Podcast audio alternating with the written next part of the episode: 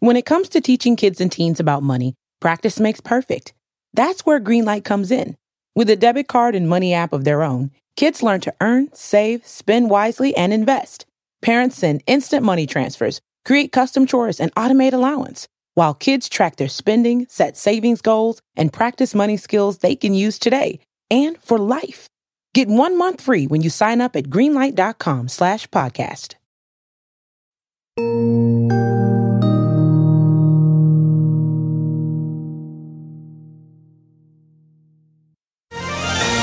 Going to set the direction for the country. To Davenport, to right here in Waterloo. You're never going to have an opportunity to have your votes count, pack such a punch. After months of campaigning and glad handing, on Monday, it's all in the hands of the voters. Everybody, make sure you get out and vote. We can actually get the candidate that the people wanted.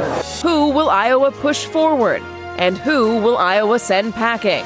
Tonight, the much awaited final poll from the storied and celebrated Des Moines Register. Will there be a surprise upset? Steve Kornacki is at the big board. Or weather wild card? Our reporters are in a cold and getting colder Iowa. This is How to Win 2024.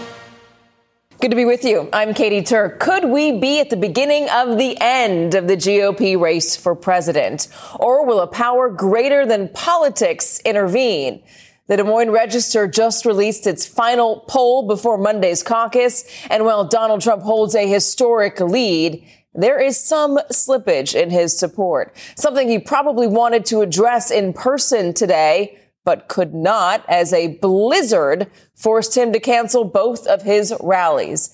Ladies and gentlemen, let me introduce politics to bomb cyclone. This is what it looks like in Iowa. And this is what it feels like in Iowa. That is, unless you're hit by a gust. The National Weather Service says wind chills are expected to fall between negative 35 and negative 45 degrees through Tuesday.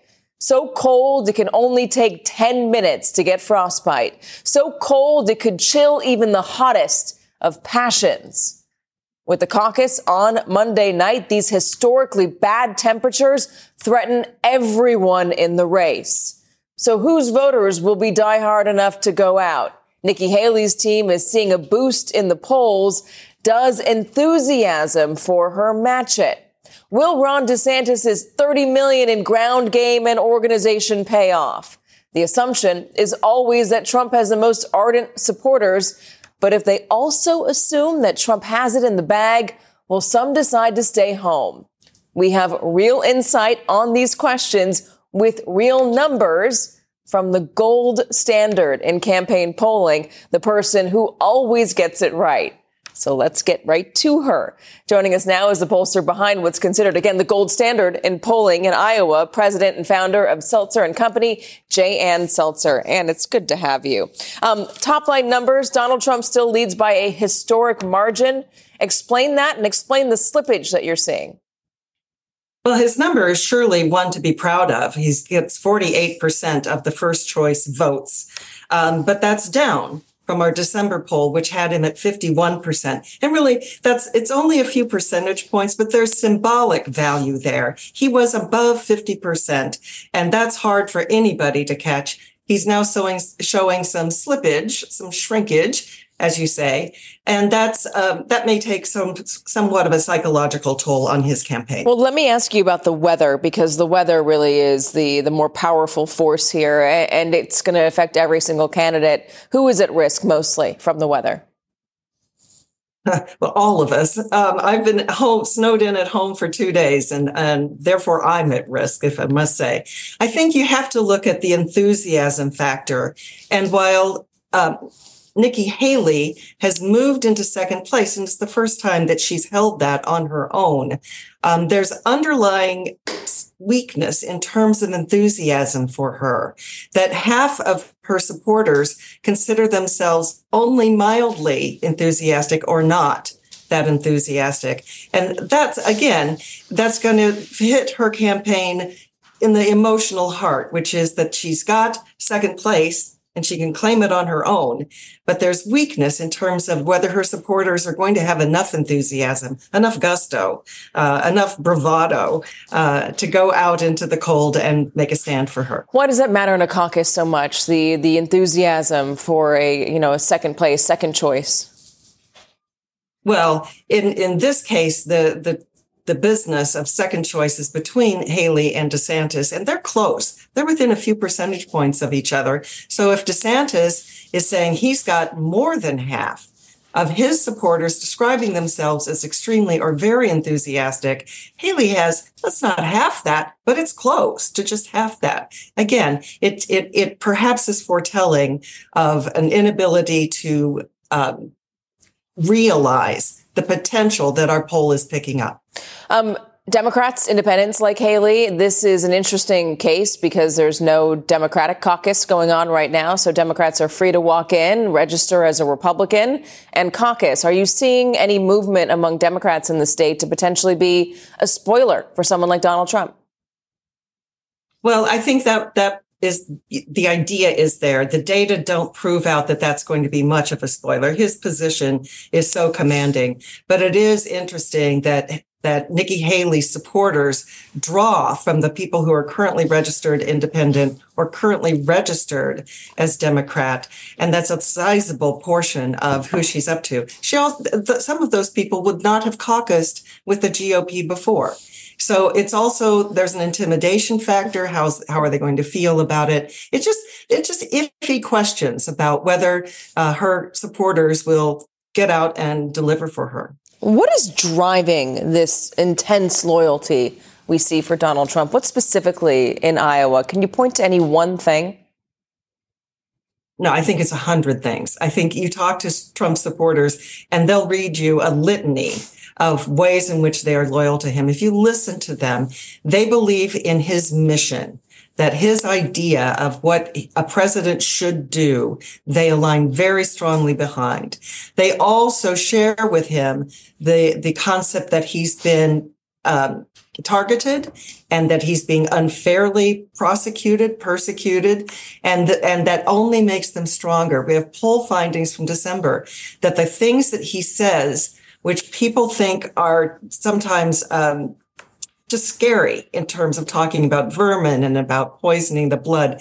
Those things make a substantial portion of GOP caucus goers more likely to support him. And that's a concept I think outside of Trump circles people have a hard time understanding, but it's very much a part of who he is, his identity, and why people stick with him so strongly. Is this personality or is it policy? Is it just because Donald Trump is saying it, or is it the policy behind it? If you ask his supporters, they can't separate the two. I will say there part of there's part of them that, that he runs his mouth in a way that they don't care for, um, but they will say that what he did as president, no one has ever done better. And that's why they need that back again. Um, one other question. Have you ever seen anything like this in terms of the lead that Donald Trump currently has in any of the years that you've been doing polling for caucusing Not, in Iowa? Yeah not this close to actual caucus night. So if, he, if, and if he had stayed at the 51% mark, I don't think we would have seen anything even farther back than that. It's just a, he's got more than a two to one lead over his nearest competitor. It's very, very strong. Couple it with strong enthusiasm. It's, it's a commanding position. Ann Selzer, Ann, thank you very much. And joining us now is NBC News national political correspondent Steve Kornacki. So we got the broad overview there, Steve, of the polling. Break us the numbers down specifically. Show us what you're seeing um, in this poll.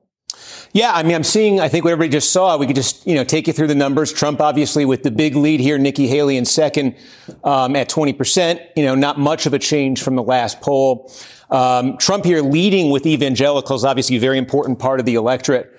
Um, in Iowa, Trump lost by double digits with them back in 2016. Now he has an overwhelming advantage. DeSantis has, you know, has gone after this group uh, considerably. Haley has, you know, as you were talking about there, she's got uh, support now with independents. She was at 23 in our last poll. She's up to 33 here. Um, but the bad news for Haley, again, talking about this uh, from your conversation there, um, you know, the favorable, unfavorable numbers here for Haley have changed, you know, a lot from our last poll. You can just show you that 48, 46 Um, you know, look at this. In the last poll, it was 59-31. She's down 11 in favorable. She's up 15 and unfavorable. Um, you know, something that might have to do with that. You just look at her supporters. You know, more than three quarters of them have a negative view uh, of Donald Trump. We've seen this with, uh, you know, Chris Christie, with Mike Pence. The more you get identified with anti-Trump voters, um, I think the more that pro-Trump Republican voters perhaps um, you know, start to turn on you. And, I, and again, you, folks just saw this, but um, it's that question of the weather. It's that question of enthusiasm. And you know, Trump, um, Trump's voters very enthusiastic. Obviously, DeSantis is still enthusiastic, and that's that question. If Haley's in second place, and her voters in this poll, at least, are not nearly as enthusiastic as the others. If you know, a lot of theories on how the weather's going to play out, but if enthusiasm goes into it, that might be a bad sign for Haley. Steve, I know you've been looking at numbers across the board um, for, uh, you know, God, going on a year now as we've been analyzing what's going to happen in this race, and now we're finally on the heels of it. Um, what can you tell us about what this could mean for going forward? What a, a strong second place finish for either Haley or DeSantis could mean in, in the upcoming states? Haley's the one who, you know, if you look toward the next state, New Hampshire, uh, in the polls, she's had the, the best position there by far against Donald Trump. So I think obviously she's hoping a second place finish here would give, she's hoping for anything that comes out of Iowa that is a signal of momentum that tells New Hampshire voters, you know, who have been moving towards her at, at least, you know, until the last few days. We've seen some polls there that have her within, there's one that has her within 10 points of Trump. Others, you know, it's a lot closer in New Hampshire than Iowa. So she's looking for something that tells New Hampshire voters, hey, you know, this is for real here. Think about it. And, and again, if you, you look at the independent voters, if I could go back, well, I can't get back to it, but I just showed you the independent voters there. You know, she's at 33% in Iowa. She's climbed dramatically. You know, independent voters could be 45%. There's a, there's a scenario where independent voters are close to half of the electorate in New Hampshire. They're only going to be about 20% here in Iowa. So if that's Haley's core vote, you know, with the way the electorate works in Iowa, it's, it's hard to see a winning formula there in Iowa. But could that be a winning formula in New Hampshire? Uh, just given the nature of the state, it could be. And if she were able to do that, if she were able to get a decent showing in Iowa, win New Hampshire, it would set the stage for a high stakes battle between her and Donald Trump. Where?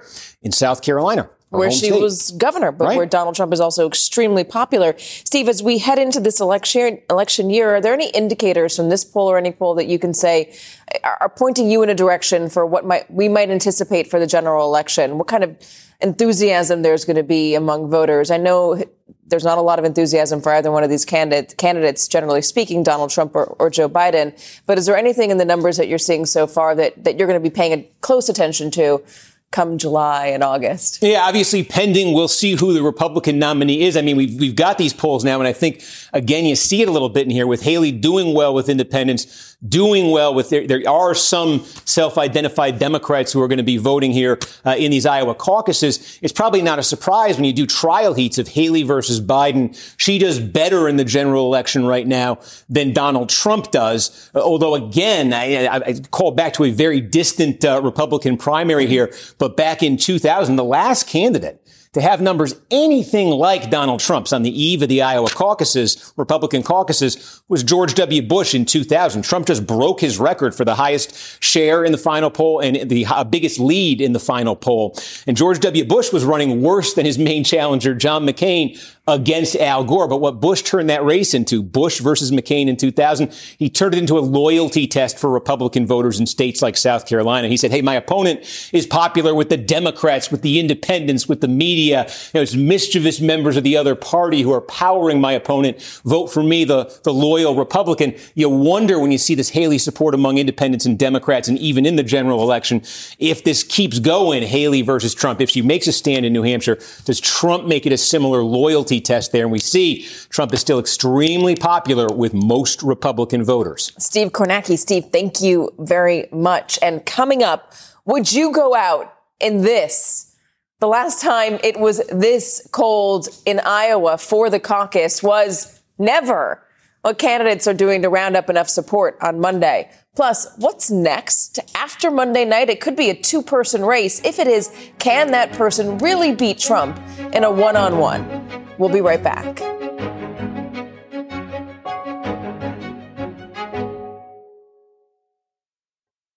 Caesars Sportsbook is the only sportsbook app with Caesars rewards. That means win or lose, every bet brings you closer to the types of perks only Caesars can offer, like hotel stays at over 50 iconic destinations, bonus bets, daily profit boosts, tickets to the game, dining, and so much more. Whether you're a new or existing customer, Caesars Sportsbook is always rewarding. Must be 21. Gambling problem? Call 1 800 Gambler. Caesars Sportsbook. Don't just spectate, participate. Today's news requires more facts, more context, and more analysis. The world's never been harder to understand. That's why it's never been more important to try. MSNBC. Understand more. They're saying the Trump voter has so much more spirit, dedication. They say they'll walk over it last, that the Trump voters coming to vote, their voters aren't necessarily. This is go time. All eyes are on Iowa and you get it. You know the responsibility that comes with being first. Are you ready to make some history on Monday night?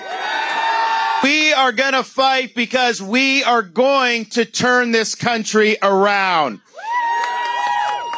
In the final hours, it is down to the final pitches, or in some cases, the final flattery. But when a bomb cyclone hits, those final pitches can get blown out, in this case, literally. So, what are the candidates doing in these last moments to make sure Iowans give them a chance in New Hampshire and beyond? Joining us is NBC News correspondents Vaughn Hilliard, Ali Vitale, and Maura Barrett. Vaughn, I'm going to start with you. Donald Trump had two canceled events today. Is the campaign concerned?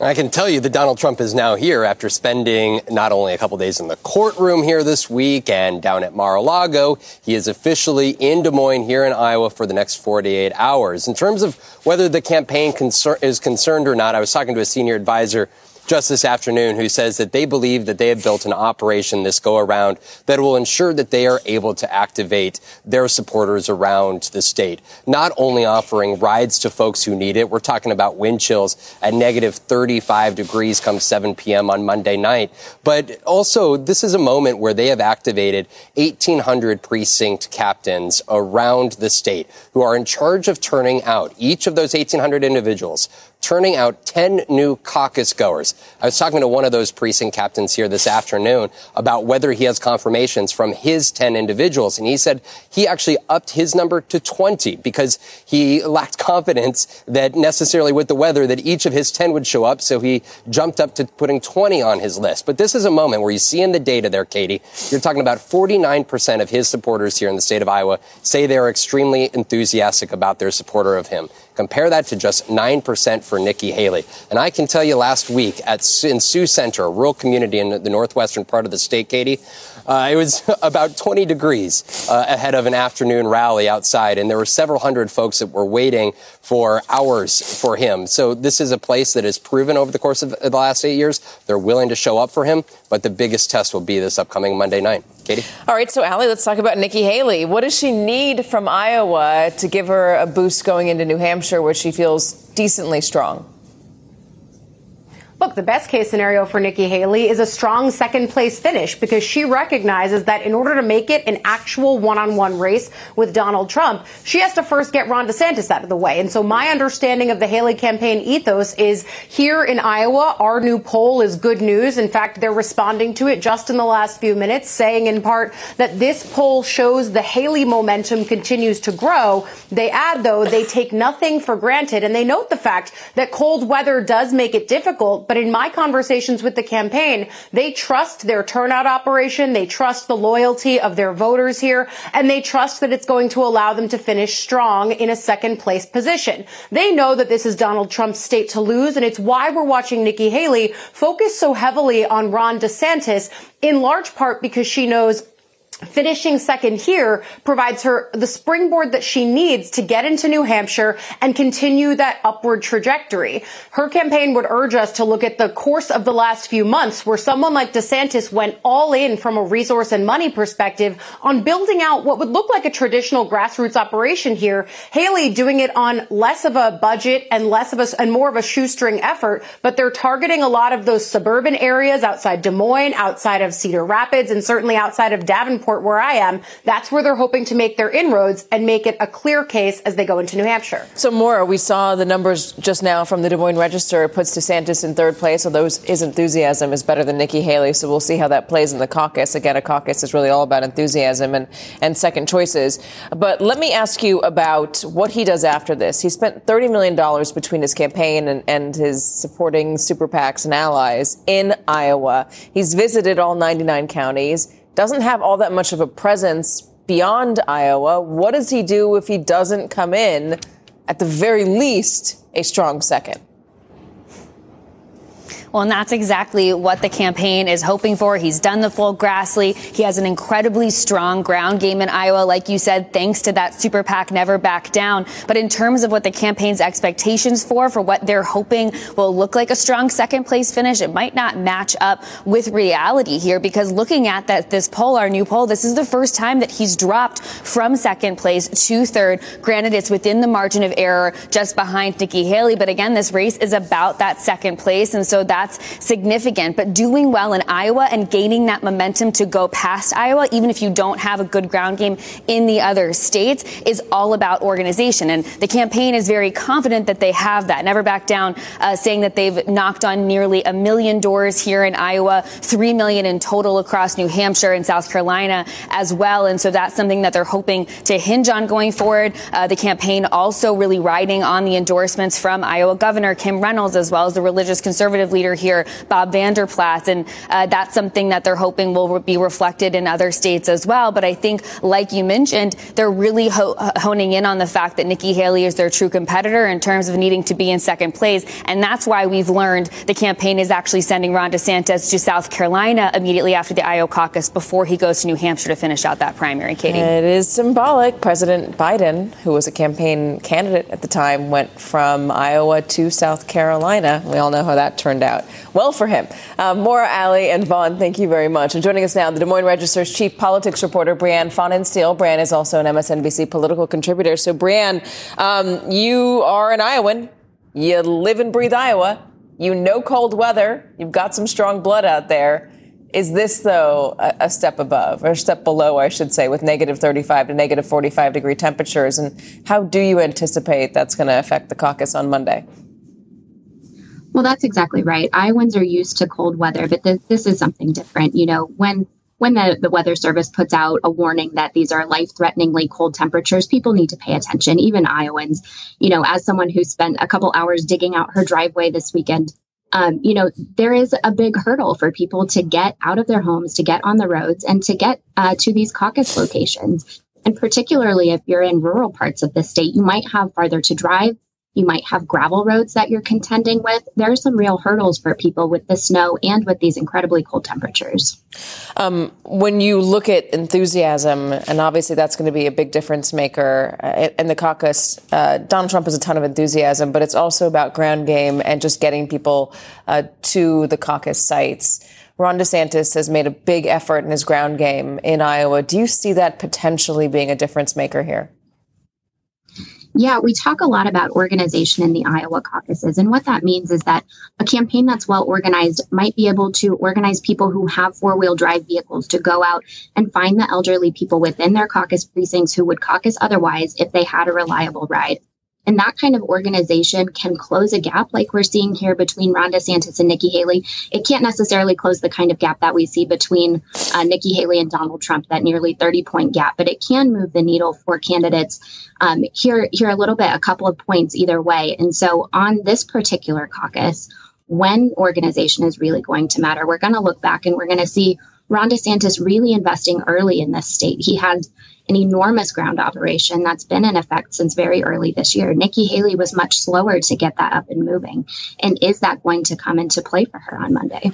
Brianne Pfannenstiel, Brianne, thank you very much and good luck out there. I hope you stay safe um, as you report in the next few days and as you uh, report on Monday night. Thank you. And still ahead, Donald Trump lost Iowa in 2016 and went on to dominate New Hampshire days later.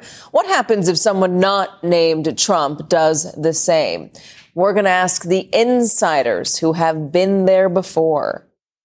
Donald Trump already like did it all. He knows how to do it. He's experienced, so probably just leaning towards him. I am still undecided, but I do believe I'm leaning towards Trump. I was really stunned that he did what he said he would. Looking around, everybody seems like they're all for Trump. Like a lot of my friends would say that they're Trump supporters. Those are voters in Sioux City who say they are all in for Trump. But what about the former Trump voters who don't feel so comfortable anymore? Are there enough of them to give a challenger a chance, especially if that challenger proves they can defy even the most modest expectations? Joining us now, former White House communications director and MSNBC political analyst and co-host of MSNBC's How to Win 2024 podcast, Jennifer Palmieri, and former Ohio governor and MSNBC political analyst, John Kasich. John, you have run in yes. Iowa before, even though you skipped Iowa. Tell me, how much does Iowa matter? well, I think it matters in this way. Uh, if Haley can come into second place and build that momentum, then she can carry that momentum into New Hampshire.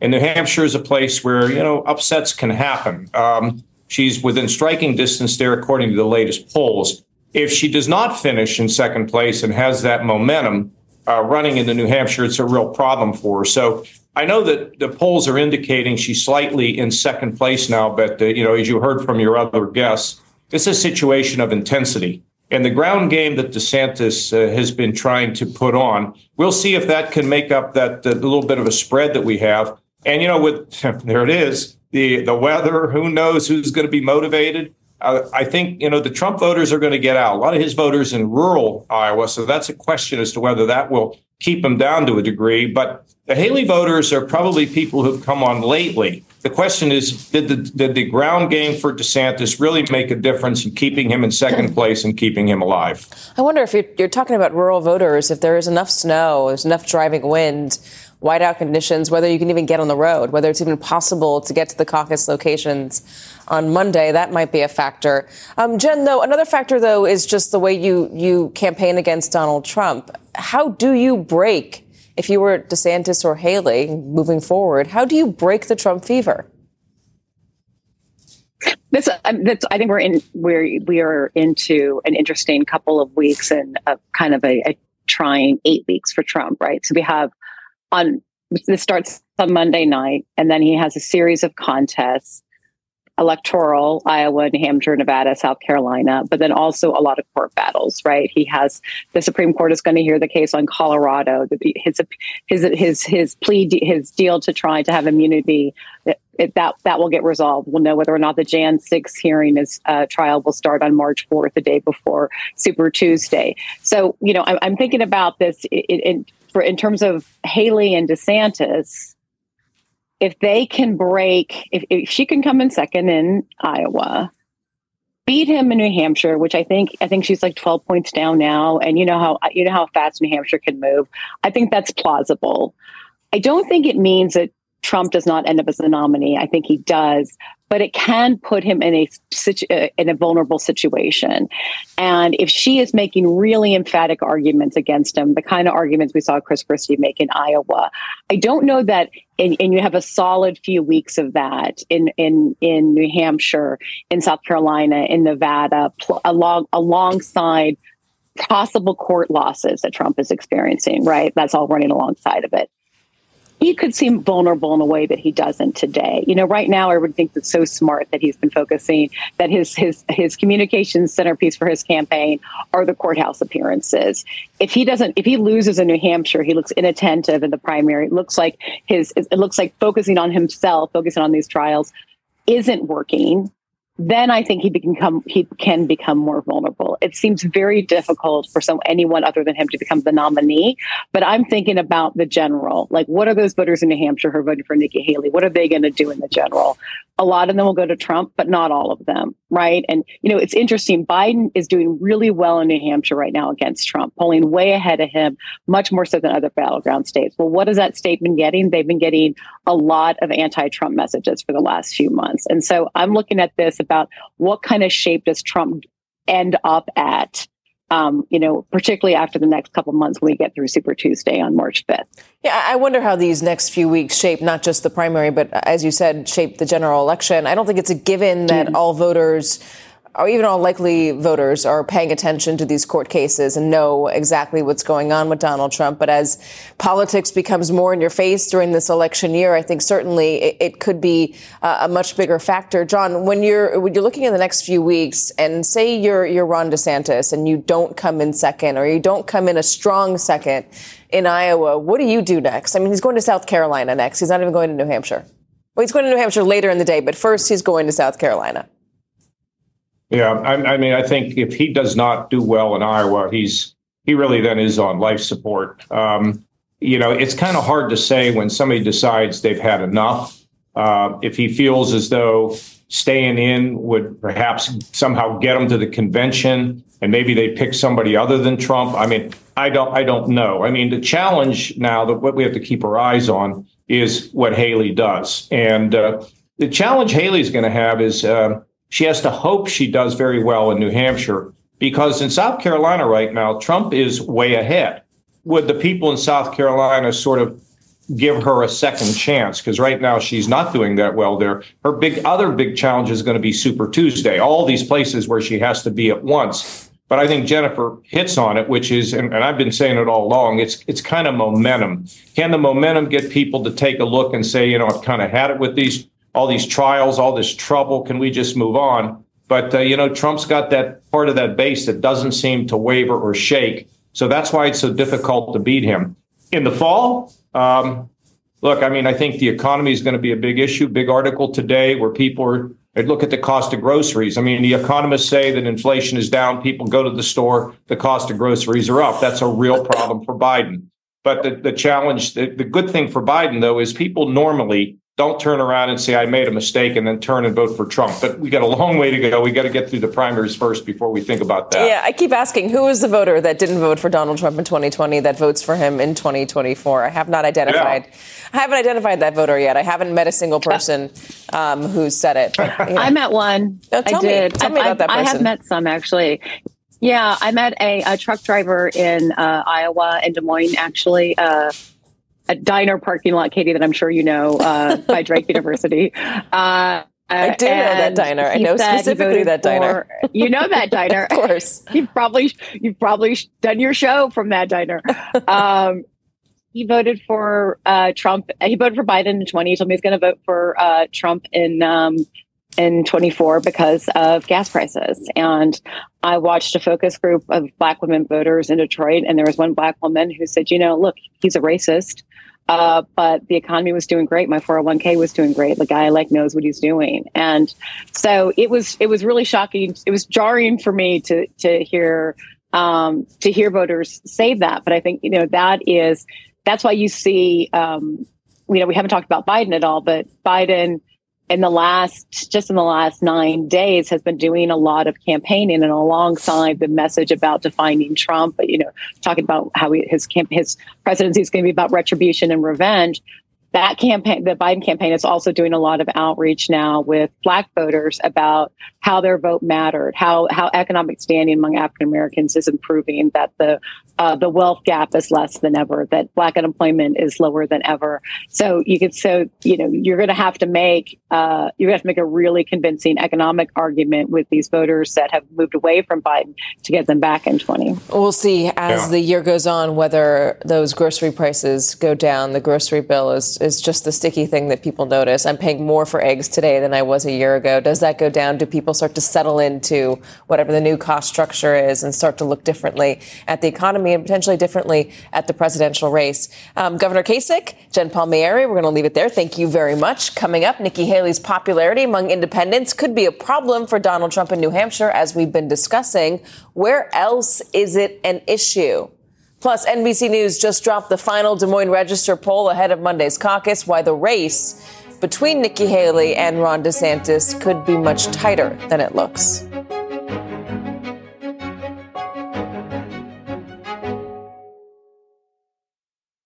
Luxury is meant to be livable. Discover the new leather collection at Ashley with premium quality leather sofas, recliners, and more, all built to last. No matter how many spills, scuffs, or pet related mishaps come its way, the leather collection at Ashley is made with the durability you need for the whole family. Shop the new leather collection at Ashley and find chairs starting at $499.99 and sofas at $599.99. Ashley, for the love of home. Get the best of MSNBC all in one place every day, each morning in your inbox with the MSNBC Daily newsletter. Understand today's news. Sign up for MSNBC Daily at MSNBC.com.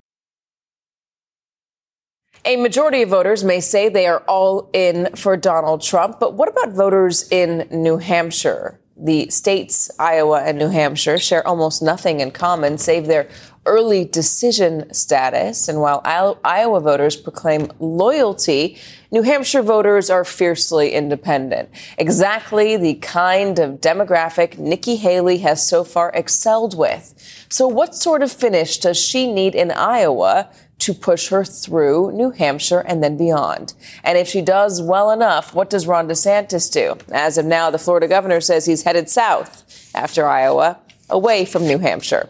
Joining us now from Manchester is NBC News correspondent Shaquille Brewster, Manchester, New Hampshire. That is. So, Shaq, what are you hearing from folks there?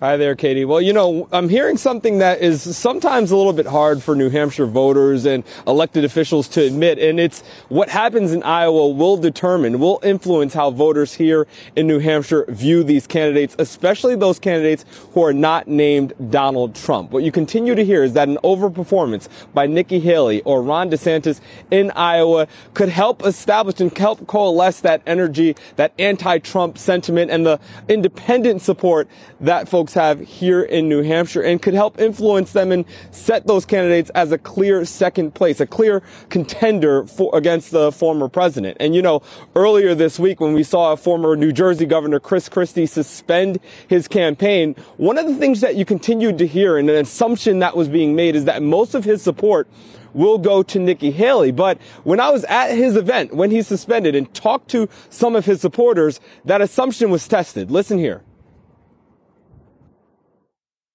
What do you plan to do now? Who gets your support?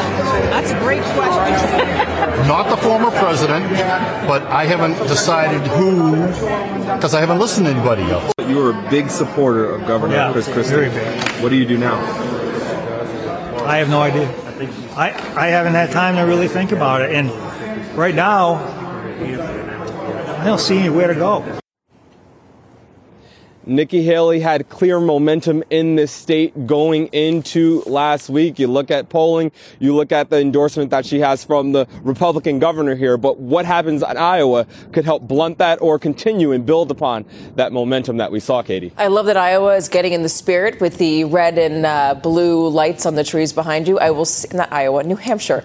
I will see you in New Hampshire, Shaq, on Monday and Tuesday, traveling up there for the show. Coming up next, how to pick the battle against against Trump, or in other words, what Nikki Haley and Ron DeSantis should be doing. How do you beat Donald Trump? Joe Biden and the Democrats think they have the answer and the strategy to do it, but what about Republicans? If an insider wants to take on Donald Trump, as Nikki Haley and Ron DeSantis and others in the GOP primary field are attempting, what's the best way past him? So far, the winning plays are proving elusive, at least we expect them to be. Is it just because the clearest strategy is the riskiest? As our Chuck Todd puts it in his latest analysis, what's plainly obvious is that neither the former UN ambassador nor the Florida governor has the guts to say Trump's first term and his leadership were failures. Joining us now, NBC News chief political analyst, the man behind those words, Chuck Todd. Chuck, it's really good to have you. Not an election year unless we have conversations, so I'm glad you're you're on with us. Of course. Um, I want to ask about here. the strategy and, and what you just wrote there. Mm-hmm. Why aren't they not saying in plain terms that Donald Trump wasn't good for the country and that they'd be better? Well, it's because they look at all of those voters that currently support Donald Trump uh, and they are afraid of alienating those voters. They're afraid of, I think, more importantly, alienating conservative media, who, of course, conservative media is afraid to talk about an alternative to Trump for alienating Trump supporters. It seems a bit circular, right? As you start talking it through. but uh, what I would argue is that they had this hasn't been tried, right? There has been this mythology that you can separate Trump from Trump's voters by just doing the character hits. And that's really all DeSantis and Haley have done are the character hits. But for many, and Katy, you know this better than most, you covered um, the, the beginning of this movement. For many, the character flaws were uh, a feature, not a bug. So you, you, you've got to make a stronger case. I was listening to a terrific, uh, the, the folks at the Bulwark did a focus group of Republicans in Iowa. Um, and I was listening to one of their podcasts where they were analyzing it. And some of the criticism that these Trump supporters were giving to DeSantis was really of, boy, he didn't really fight back. Well, he isn't, you know, only in the last couple of weeks have I seen Ron DeSantis actually start to make a case that Donald Trump wasn't good at this. You know, he did not do a good job as president. And I don't think it's an accident that it looks like DeSantis at least finally has found at least his rhetorical footing. He did a much better job, for instance, in that debate against Nikki Haley the other night. Well, I mean, take Iowa, for example. When you're talking about how Donald Trump was for the state of Iowa, for farmers in particular, he promised to make their lives better. He promised uh, to get money back for them. But the trade war with China backfired on Iowa. He ended up having to give a bailout to Iowa right. farmers. Why have we not heard more of that from the candidates in the state of Iowa? Well, it's a great question. Look, I'll take take the issue of immigration. I think they do a terrible job of hitting him on immigration. They could both be attacking Biden and Trump over immigration. Look, the pro- the reason we have this problem now is because of Trump's policies. Right? He did they they created sort of artificial uh, means to sh- using the pandemic to to sort of to shut down the border in a way that you just couldn't constitutionally do it unless there was this uh, unless we had this health issue. And so, but what they did is they essentially proverbial, they just put a kink in the hose, but they didn't work to actually fix the problem. They didn't work to change any of the, all of the things that Republicans are now arguing for. So my point is, they should be making a case that Donald Trump failed at the border. Not only did he not build his wall, Donald Trump failed in his tra- trade war. Uh, you, you know, I understand they're they're afraid that they're going to alienate his voters, you actually could win his voters back if you make a compelling case that he's lying to them about his successes. They were they were failures. What he tried to do, you could say his heart was in the right place if you believe that that was what needed to be done. But I think Nikki Haley and, and Ron DeSantis have not both. Look what Nikki Haley says. Well, he was the right person at the right time. Well, then why are you running against him? Yeah. It, I think you automatically actually start to send the message that you're like, no, no, no, no, I just don't like him. Um, it's not good enough for most voters. I don't have much time left, so I'll try to make this short. Vaughn Hillyard spoke to some Republican mm-hmm. voters who said they were afraid to tell their friends that they were not supporting Donald Trump any longer. I wonder if we might see more of that, more people going into the polling booth and pulling the lever for somebody right. else because they're afraid to tell their friends and loved ones and be public about their dissatisfaction with Trump. But the, guess what? The caucus is a pretty public process. It's a little, you know, it's a little more public here, but maybe we'll see that in in in, uh, in New Hampshire or South Carolina. It's the opposite of what we saw in 2015 and 2016 when right. they weren't telling pollsters that they liked Donald Trump because they were embarrassed, but in the privacy of the, the booth, they, they went in and pulled the lever for him. Chuck Todd, good to have you. Um, stay uh, you, warm Katy. out there, or try to at least. Uh, and that's going to do it for me. Be sure to keep listening to the How to Win 2024 podcast with Claire McCaskill and Jennifer Palmieri. They have more on the Iowa caucus in their latest episode. Scan the QR code. Hurry up and do it now on our screen to listen. And stay with MSNBC for our continuing coverage of Iowa. Go out and vote. And thanks for watching.